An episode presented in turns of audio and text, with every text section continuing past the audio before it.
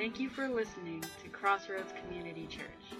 At Crossroads, our mission is to be the church by exalting the glory of God, sharing and showing the love of Christ, and inviting others to be recipients of Christ's love. Now, here's this week's message. I'm going to summarize just quickly. Last week, uh, we talked about the fact that family matters despite family issues, and everyone who's ever been a part of a family, which is all of us, know that families have issues, but uh, family matters to God despite the issues that we have, and that our children um, matter and are an important part of our family despite the issues that our children might have, whether they're small, whether they're teenage, whether they're young adults. They all make mistakes, and um, even though they have the freedom to make choices, and some might make, not all, will make bad choices, it's not our fault. Uh, but we still have a biblical responsibility to love them, to care about them, to be there for them, to encourage them. Uh, and we also said that one of the most important things that we can do is expose our children to the things of God. That's, that's one of the most important things that we can do. And when you look at the next generation, uh, there's a lot of things that they're facing that we growing up probably have never had to face. So we don't understand it. And so we're trying to wrestle with that. But one of the most important things we could do is really expose them to the things of God. And uh, a lot of people, when they look at this parable, and I've had some people ask me, not some of you guys, uh, when you look at the parable of the lost son or the prodigal son, as it's a lot of people call it, uh, people ask, "Where's the mom?" Like because there's this this father who's raising and providing, and he's the only one that's featured in the story. And it's not that God is not aware of single parent households. Uh, it's that in this particular parable that Jesus is telling, the Father uh, kind of represents God the Father, right? So uh, when Jesus is telling the story, he shows how the Father provided provisions for the child. We talked about that last week. Uh, and God provided provision for the nation of Israel. He provides for his people. He provides for us today. Uh, we talked about the fact that the Father provided a place to stay right? This guy was leaving in a home. Was left his home. He wasn't sleeping in a car or homeless. He had a, a, a, a residence and a family that cared about him. Uh, and God does the same thing. He provided for the nation of Israel land, and He provides for His people. But also, um, there were guiding principles that the Father provided that the Son came back to later and, and thinking about and pulled on those. And God does the same thing for us. So, uh, uh, maybe you didn't think about this, but I've had people say, "Well, where's the mom? Is this is this one of the things with the Bible? It's not realistic, uh, all that kind of thing." But again, it's not that God is ignoring single parents. It's just that in this particular parable, God is the parent, God is the provider, God is the one who shows the love. However, comma, it would be kind of um, cool right now. I want to take a moment and I want to pray for single parents because I was a single parent. I know other people who are single parents, and a lot of people give you a lot of what's the word I can use? Just hassles if you're a single parent. Because I heard from a lot of people, not necessarily to me, but just about me, oh, well, you know what? Floyd's a single parent. His kids are going to grow up either on drugs or in jail or whatever. Uh, and, and I got to admit, um, that I probably gave them a lot of reason to think that because I was a workaholic. And when you're a single parent, when you get home from work, there's not another parent to mix and say, well, I'll start dinner and you help them with their homework. Or I'll help, you know, Johnny with his homework and you take Sally to her soccer game. You're doing it all. And as a single parent, I can admit, trying to do it all, I, I messed up a lot of stuff, failed a lot. Uh, but at the same time, um, it's not like single parents are out there trying to say, hey, I just want to fail. They love their kids as much as anybody else. Uh, they want to do as much for their kids as they can, but there's limited resources to work with. There's just one parent instead of two. So I'm going to ask you to bow your heads really quick because I just, I just want to pray for all of the single parents out there. God, we lift them up to you. We know uh, that there's struggles for single parent that that uh, a two-parent family might not see, both for the parent and for the child or the children single parents with multiple children. Uh, we know there are limited resources financially and uh, just physical resources that that parent can provide. They can't be in two places at once. But we also know that you, our Heavenly Father, love them just like you love everyone else. So we pray that you would, you would, you would support them, you would encourage them. You, we pray that you would bring people around them to help them and to be sometimes those extra resources that they need. And to let them know that they are not failing, that they are not different, that they are just loved by you and need your help just like everyone else. And we pray this in the name of your Son, Jesus Christ. And everyone said, Amen. And, and I want to share this quickly because uh, when I was a single parent, um, one of the best resources I had was the church. I had friends who sometimes were like, oh, yeah, I can help, I can do this. But I had a, a, a body of Christ that stepped in and was there for me and that helped me. And it's hard because no matter what, as a parent, um, we tend to think that we have to be perfect. And we're not. We're not going to be. Whether you're a single parent, whether you're a dual parent family, uh, God is a perfect parent, but there are no perfect children. And since we're all children of God, we're not perfect. And one of the best things we can do is get that in our head that we're going to make mistakes, but God's going to love us anyway. Our children are going to make mistakes, and we have to love them anyway.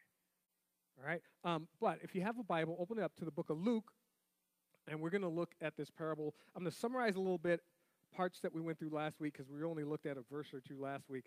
Uh, and it starts in Luke chapter 15. If you don't have a Bible, uh, there's one under your seat, left, right of you, somewhere around you.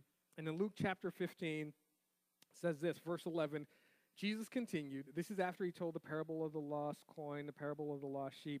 Uh, Jesus continued. There was a man who had two sons, and we said one of the sons, younger one, kind of represented Israel, and the elder son kind of represented the Pharisees, and we'll get to that next week. Uh, and the younger one said to his father, Father, give me my share of the estate.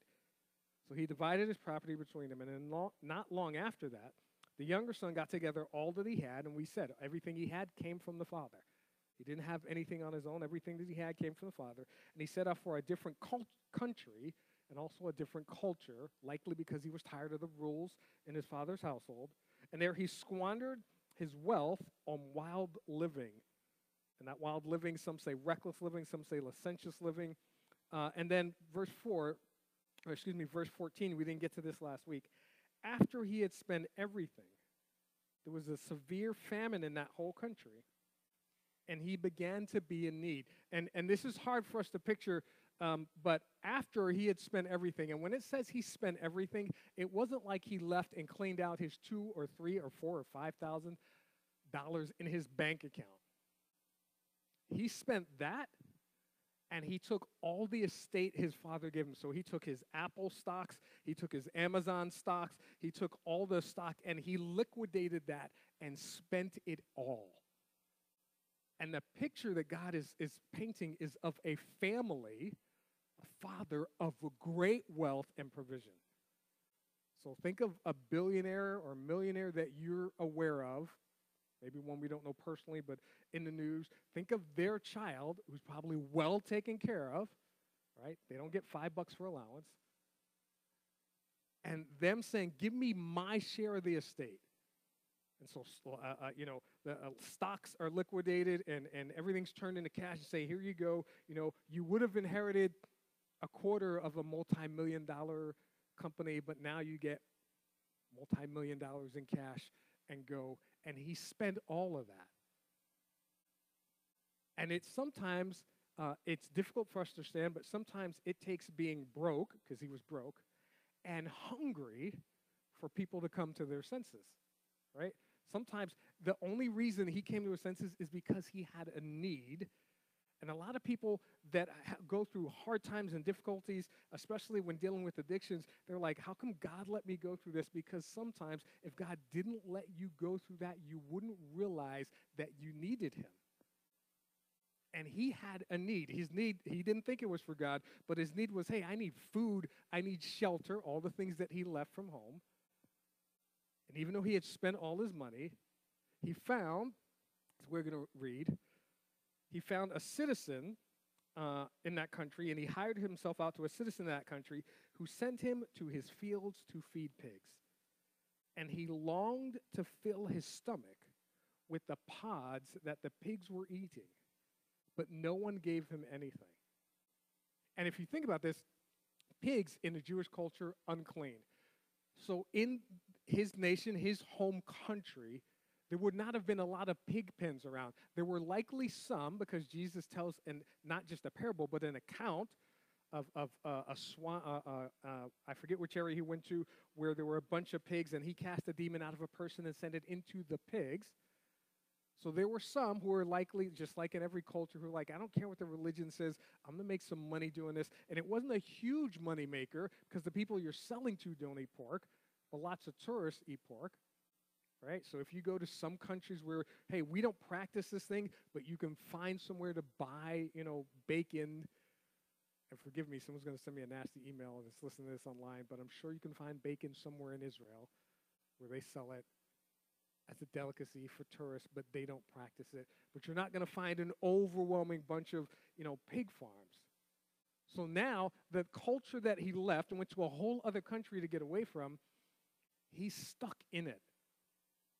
And it would have immediately reminded him here he is feeding pigs, which are unclean in his country, and a thing that's unclean in his country, they're eating better than him right now. And the thing that probably went through his mind is I have hit rock bottom and life sucks. And we know some people, whether they be our family or our children, or our friends or our coworkers who are going through some stuff and they look at their circumstances and they say, you know what, right now, life sucks. And verse 17 says, when he came to his senses, that word came to his senses is a word that means coming to himself. Literally, the understanding is, and this is what Jesus was trying to uh, get Israel to understand, the people that were listening, and to get us to understand is when you come to the point when you realize who you really are. he was trying to say, tell Israel, hey, I know you guys think that you're this nation that's under submission to Rome, but what you really are is a child of God. To everyone who's reading this today, everyone who's hearing this, he's saying, hey, I want you to come to your senses and realize what you really are a child of God. That's why you were created. When he came to his senses, he said, How many of my father's hired men have food to spare? And here I am starving to death. Again, God provides for all of his people. And he said, I'm going to set out, I'm going to go back to my father and say to him, Father, I have sinned against heaven and against you. I am no longer worthy to be called your son. Make me like one of your hired men. So he got up and he went to his father. Now here's the thing, here's the thing we understand. And I want to reiterate this to make sure it's clear, right? It's not our fault as parents when our children stray. We talked about that last week. When they go and they make choices, if they end up uh, on, on, drugs or in jail or in prison, or, or, or, if they end up doing things that we say, How in the world could you do that? Uh, you know, if we're exposing them to the things of God and raising them in a godly way, they're, they, they're in a world where choices are theirs to make, and they're going to make some choices that are outside of us as parents, our will, just like we make choices outside of God's will. But it's not our fault when our children stray, and it is not God's fault as a parent when his children stray. Right? Jesus is telling this account, this parable, with God as the father, not to say that God is a bad parent and it's his fault. He's telling it so that we understand that it is each person's fault when they make choices that lead them down a path, especially towards sin and away from God. Because everyone has the freedom to make that choice. Our small, little, lovely, so cute, can never do anything wrong children, some of them are going to grow up to make some really horrible choices because they have the ability to make those choices our great teenagers who are doing getting good grades and star basketball, soccer, whatever team, some of them are going to grow up uh, to make some really bad choices. Some of them are going to make some drunken choices. Some of them are going to uh, make some abusive choices and go out and maybe abuse women. Some of them are going to be, some of our daughters are going to grow up and make some choices to stay in some really horrible, abusive relationships. Some of our children are going to make bad choices. But that's not, thank you, Jesus, that's not the end of the story. Because while he was still, excuse me, I jumped ahead. He said, I'm going to set out, I'm going to go back to my father and say, I've sinned against heaven and against you. I'm no longer worthy to be called your son.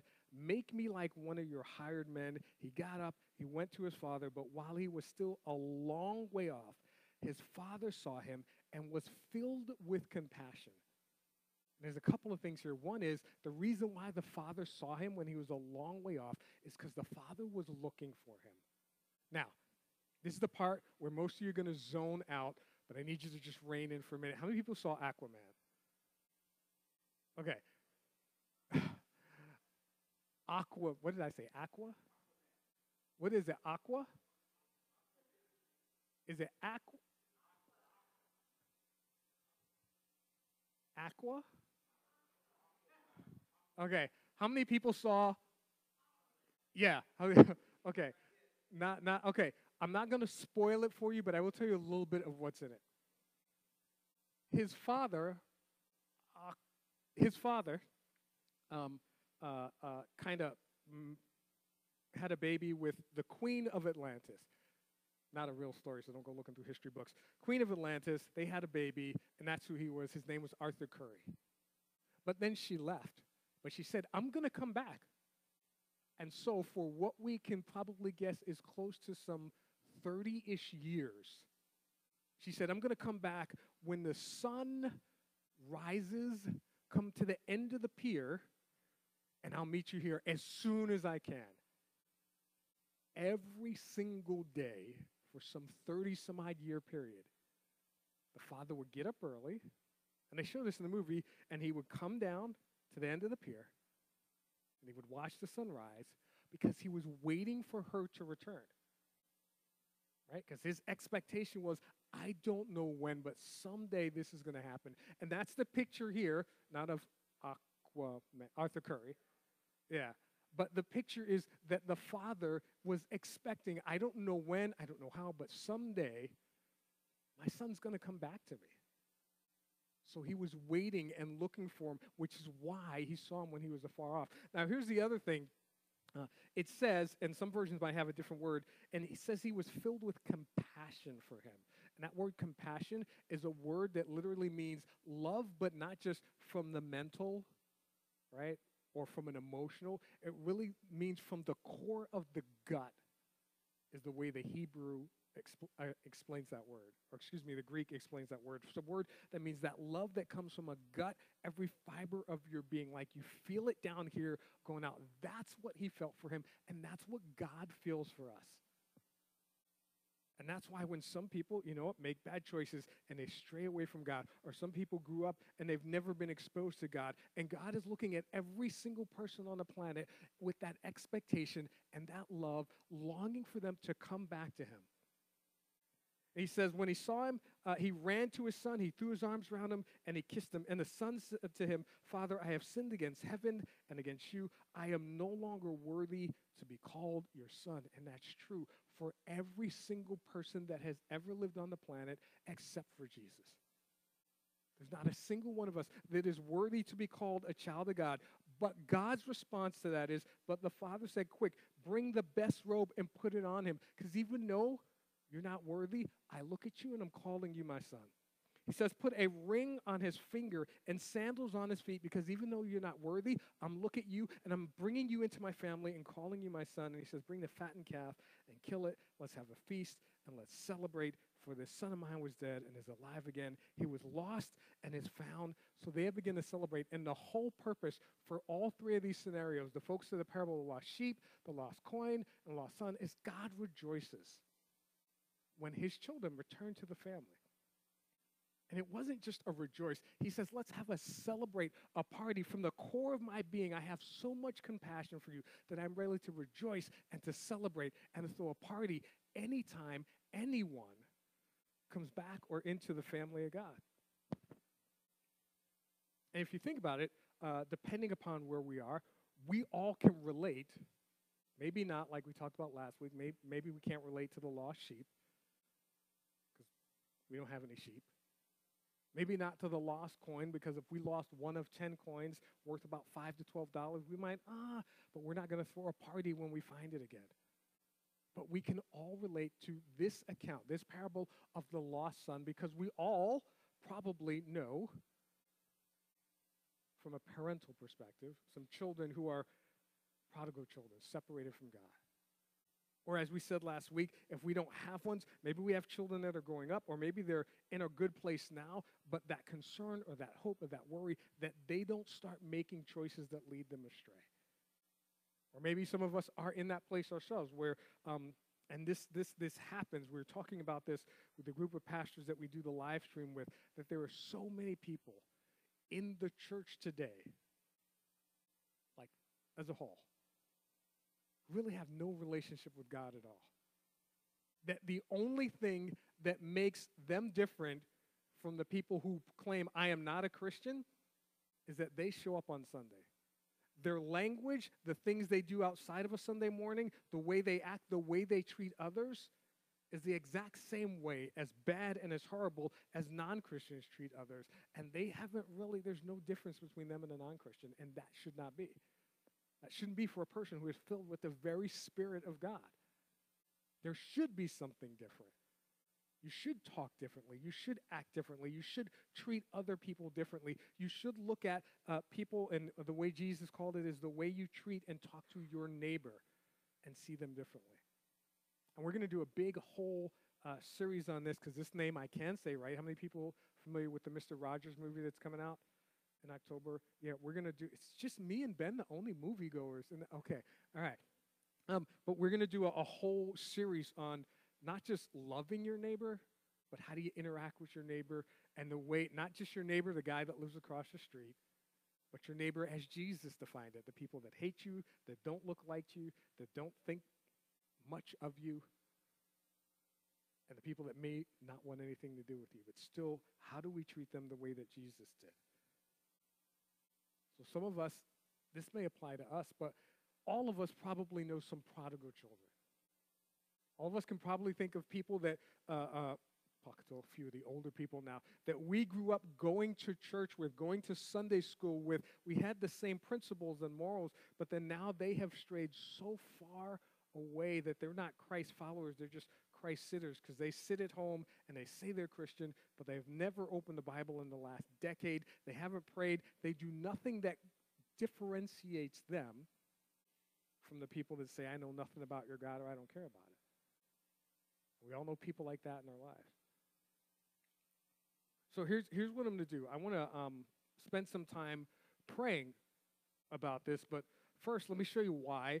Uh, because the best thing that we can do uh, for people that have a lot that they're going through and are dealing with a lot, especially if we want to help change the world, is to introduce the hurting people in the world to the creator of the world. That's, that's one of the things that we are here. That's why the church exists. Uh, and really quick, in Matthew chapter 11, this is what Jesus says. He says, Come to me, all of you who are struggling and burdened, and I will give you rest. That word burdened doesn't just mean people that are dealing with a lot, because all of us can say, yeah, I'm dealing with a lot, whether at work or home or financially, whatever. It means you're dealing with something that you cannot physically carry. It's stopping you from making forward progress. Those are the people that Jesus says, hey, come to me and I'm going to give you some rest. And he says, take my yoke upon you and learn from me because I'm gentle and humble in heart and you'll find rest for your souls. And I don't, uh, I don't have permission to share this, but I'm going to share it anyway because she doesn't watch the live stream, so she'll never see this. Uh, uh, Gary and I went to, and it's positive. Don't, everyone's like, well, that's so bad. It's a positive thing. Uh, we went to visit Sally Graham, and we prayed earlier for, you know, the return of her cancer. And when we left her house, though, I told Gary, I was like, you know, because she said, I asked her, what can we pray for? What can I bring back to the congregation so we can be in prayer for you? She said, pray for this cancer. I've been struggling with this cancer, what'd she say, two or three, two or three years and, it, and it's not gone away. It's, it's slowly progressing, as we said earlier. And when we got in the car to leave, I told Gary, I was like, I know she's struggling with this cancer. She's taking chemo, she's taking radiation, she's doing all that. But whenever we go visit her or whenever I talk to her on the phone, there is no difference in her demeanor or her actions than from five years ago when I visited her. And she is, I don't want to say her, well, she doesn't watch. She's in her 70s, late 70s. But and and and I we all probably know some people that cancer it, it wrecks their soul. It doesn't just do a number on their body. It's not just the chemo, it's not just the radiation. It brings them down. It puts a burden on them where they find it difficult to struggle through life. And the difference with Sally Graham, this mid 70, late 70, how old is she? Mid 70, late 70 year old woman, is just God in her life. She's going through, the, the cancer isn't gone, it's actually getting worse. But she has that rest and that peace that comes from God where she's still dealing with the sickness, but she's not carrying the burden. And that's what Jesus offers to people. To the people that we know, to the, the, the prodigal children, to our children, to our coworkers. And he says, however, but my yoke is easy and my burden is light. And the only yoke that he puts upon us is that we share and show the love of Christ to others. So as the band comes up, I'm going to ask you to bow your head.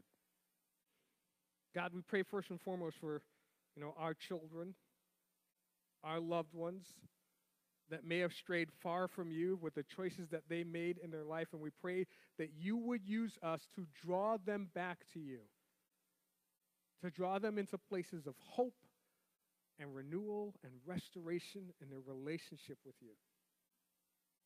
God, we pray that if we are here, if we're in that place, if we're the, the people that have not opened the Bible in decades, not spent any time talking to you, that we just, the only difference in our lives from those who don't know you is that we show up on Sunday morning.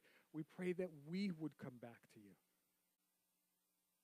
That we would acknowledge that you are looking and longing to restore the relationship with us. That we acknowledge, just as, as the prodigal son did, that we have sinned against heaven and against you, but we long to be returned to a place within your kingdom, within your family. God, we pray for all of those people we know, all of those who are dealing with so many issues, either at work or at home or in their relationships. And they're carrying a burden that they cannot carry, cannot bear. God, we pray that you would use us to share and to show the love of Christ with them. That they might experience the rest and the renewal of their soul that you can bring.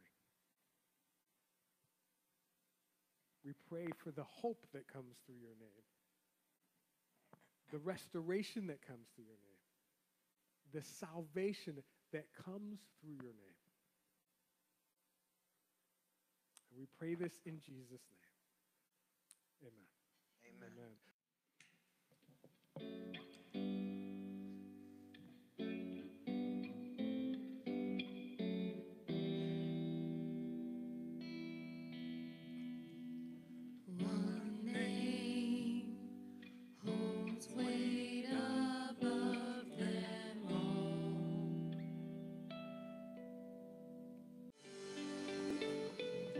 And God, we acknowledge there's no other name that's going to bring our children home. No other name that's going to restore the morals and values to our culture.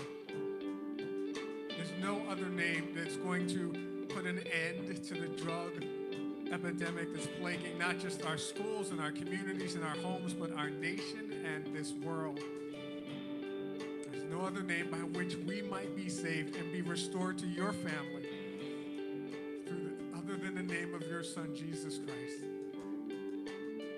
God, we pray that you would allow us to take that name out of these walls into the schools, into the streets, that we make it a priority to share that name with our children, to give them that foundation so when they make choices, even whether they're good or bad, that they know that there is a God that loves them. And so when they are ready to be restored to the family, we, like you, are waiting with outstretched arms to love them, to welcome them, to receive them, to encourage them. We pray this in the name of your Son, Jesus Christ. And everyone said, Amen. Amen. Amen. Thank you guys. That you have an awesome rest of your Sunday. God bless and see everyone next week.